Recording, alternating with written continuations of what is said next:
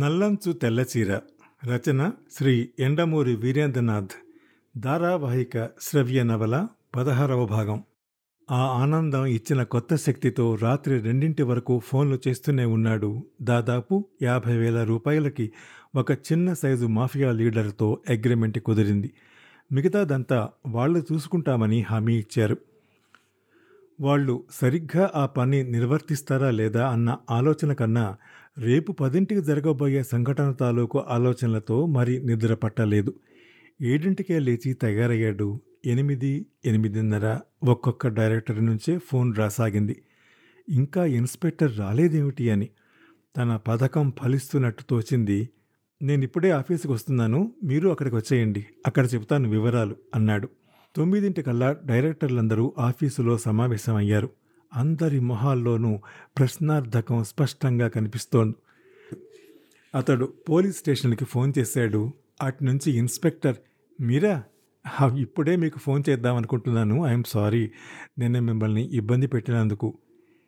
ఏమిటి, ఏమైంది? ఈ చీరల మీద డిజైన్లు ప్రింట్ చేసే పరికరాలున్న ఇల్లు ఊరికి ఇరవై మైళ్ళ అవతల దొరికింది. ఎవరో ఇన్ఫార్మేట్ ద్వారా తెలిసింది. ఈ విషయం తెల్లవారుజామున నాలుగింటికి దాడి చేశాం. ఎవరైనా దొరికారా? ఒకడు దొరికాడు, కానీ వాడికి ఏమీ తెలియదు, కేవలం అచ్చులెత్తేవాడు మాత్రమే. మిగతా వాళ్ళ కోసం వెతుకుతున్నాం. ఈ ర్యాకెట్ త్వరలోనే బయటపడుతుందని మాకు విశ్వాసం ఉంది. ఆ ఇంట్లోనే ముంబాయి రైల్వే టికెట్లు కూడా దొరికాయి. ఈ చీరలు పట్టుకుని వాళ్ళ యజమాని తరచూ ముంబై వెళ్ళేవాడని ఆ దొరికిన వాడు చెప్పాడు. వాడికి ఇంతకన్నా ఎక్కువ తెలియదు. మొత్తానికి మమ్మల్ని అరెస్టు చేయడం లేదు, అంతేనా? ఇన్ని వివరాలు తెలిసాక కూడా మిమ్మల్ని అరెస్టు చేస్తే ఐదు లక్షలకి తక్కువ కాకుండా పరువు నష్టదామా వేయరు? చచా, అలాంటిదేం లేదు, కానీ వాళ్ళని తొందరగా పట్టుకోండి ఇన్స్పెక్టర్. తప్పకుండా. ఫోన్ పెట్టేసి రవితేజ తనవైపే ఆతృతతో చూస్తున్న డైరెక్టర్లకి జరిగిన సంగతంతా చెప్పాడు, తను చేసిన ఏర్పాట్ల విషయం కూడా. రెండు నిమిషాల పాటు ఆ గదిలో తుఫాను లాంటి అలదడితో ఒక్కసారిగా ఆనందం వెళ్ళి విరిసింది. పరస్పరాభినందనలతో మారుమోగింది. అందరి మొహాల్లోనూ అప్పటి వరకు ఉన్న టెన్షన్ ఎవరో చేత్తో తీసేసినట్టు పోయింది. ముంచేస్తుందనుకున్న కెరటం వెనక్కి వెళ్ళిపోయినట్టు హాయిగా ఊపిరి పీల్చుకున్నారు. రవితేజకి వచ్చిన ఆలోచనకి అందరూ అతన్ని అభినందించారు. చట్టం పరిధి ఎంత చిన్నదో తలుచుకుంటుంటే అతడికి కూడా ఆశ్చర్యంగానే ఉంది. అయినా సాధించాడు, అది సంతోషం. ఈరోజు సాధించిన విషయం తక్కువేమీ కాదు. సమయం తొమ్మిదిన్నర కావస్తోంది. ఆ సాయంత్రం ప్రెస్ మీటింగ్కి ఏర్పాటు చేస్తున్నాడు ఒక డైరెక్టర్. దేశద్రోహుల కార్యకలాపాలకు రవితేజ టెక్స్టైల్స్ను వాడుకోవటం తమకు చాలా మనస్తాపం కలిగిందని పేపర్ స్టేట్మెంట్ ఇస్తాడు సాయంత్రం. అరగంట క్రితం వరకు తాము ఎలా దీని నుంచి తప్పించుకోవాలా అన్న ఆలోచనలో ఉన్నవారు ఇప్పుడు దీన్ని ఖండిస్తూ మాట్లాడతారు. అది సొసైటీ. ఒక చిన్న వార్త పేపర్లో రాకుండా ఉండటానికయ్యే ఖర్చు యాభై వేలు. అది సామాజిక గౌరవం విలువ. టైం తొమ్మిది గంటల నలభై ఐదు నిమిషాలు అయ్యింది. ఈ విజయాన్ని పంచుకోవడం కోసం సాయంత్రం పార్టీ ఏర్పాటు చేస్తున్నాడు మరో డైరెక్టర్. అంతా హడావిడిగా ఉంది. పదవుతున్న కొద్దీ రవితేజకి టెన్షన్ ఎక్కువ అవుతోంది. సాధించింది ఒకవైపు, జరగబోయేది మరొక వైపు. పదికి ఇంకో పది నిమిషాలు ఉందనగా అతడు హోటల్కి బయలుదేరాడు. కారు పార్కింగ్లో ఆపి రిసెప్షన్ దగ్గరికి వెళ్ళి లాంజ్లో కూర్చున్నాడు. ఐదు నిమిషాలు గడిచాయి. అతడు అసహనంగా వాచి చూసుకున్నాడు. సరిగ్గా పదయింది. ఆమె ఎక్కడికి వస్తానని రాసింది? రిసెప్షన్ దగ్గరక, కాఫీ బార్కా, లంచ్ రూమ్కా? అతడు వడివడిగా అన్నీ వెతికాడు. పది పది అయింది.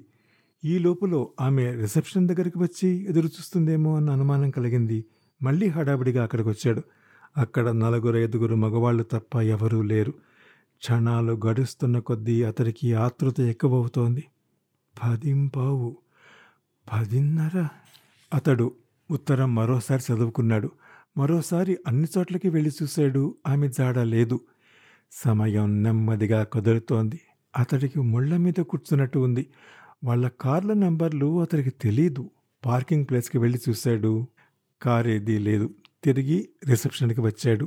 ఆమె జాడ లేదు. అతడికి పిచ్చెక్కుతున్నట్టు అనిపించింది.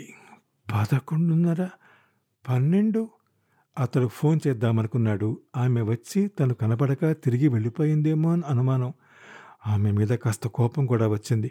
ఒట్టి తాజ్ అని వ్రాయక సరిగ్గా చోటు కూడా రాయొచ్చుగా అనుకున్నాడు. ఏదో చేతి వరకు వచ్చి ఆగిపోయిన ఫీలింగ్ ఊరించింది. ఊహించుకున్న తర్వాత నిజం కాకపోతే కలిగే ఉక్రోషం, ఎవరి మీదో తెలియని కోపం, అసహనంగా చాలాసేపు అటు ఇటు కదిలాడు. పన్నెండున్నరకి ఇక లాభం లేదనుకుని ఇంటికి బయలుదేరాడు. కొద్దిసేపు తటపటాయించి రిసీవర్ తీసి నంబర్ డయల్ చేశాడు. అవతల వైపు నుంచి ఫోన్ రింగ్ అవుతున్న ధ్వని, దాన్ని మించి అతడి గుండెలు కొట్టుకుంటున్న ధ్వని. అర నిమిషం తర్వాత అట్నుంచి ఎవరో రిసీవర్ ఎత్తారు. అతడు ఊపిరి బిగపట్టాడు.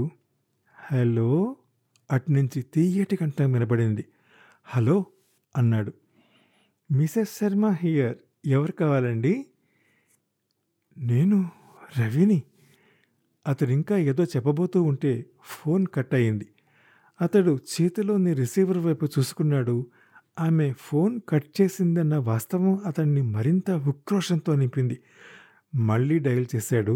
ఈసారి మొగ కంఠం, శర్మను మాట్లాడుతున్నాను అని వినిపించింది. ఫోన్ పెట్టేశాడు. మరో గంట వరకు అతనికి ఏం చెయ్యాలో తోచలేదు. బహుశా ఆయన పక్కనుండబట్టి ఫోన్లో మాట్లాడటం ఇష్టం లేకపోయి ఉండొచ్చు. మాధవి ఇంట్లో లేదు. ఎక్కడో ఫ్లవర్ షో ఉందంటే వెళ్ళింది.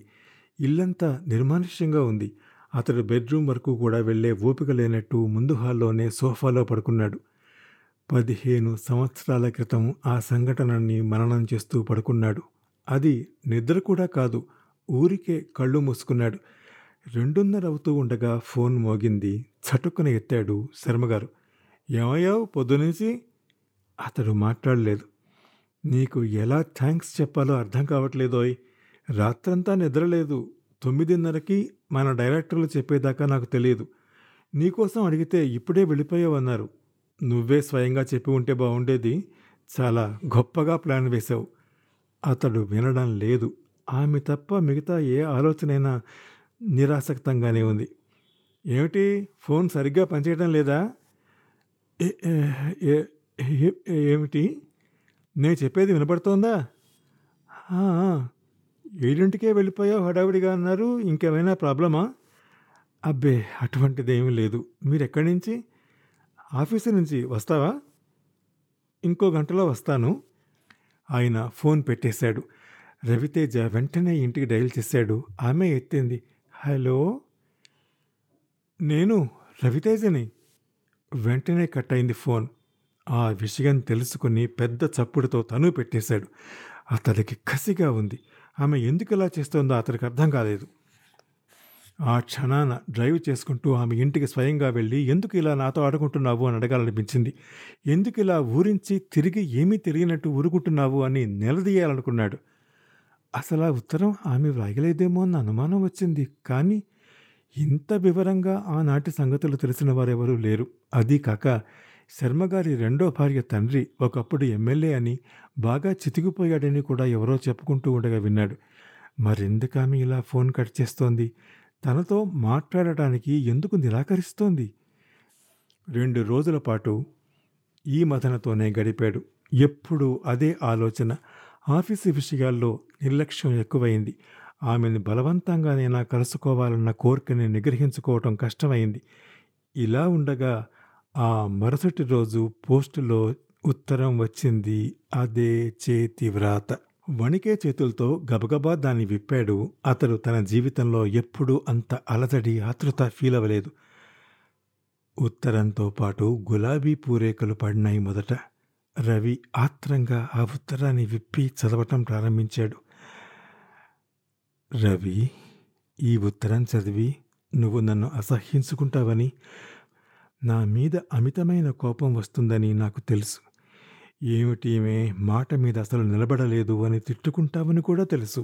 కానీ అశక్తురాల్ని క్షమించు.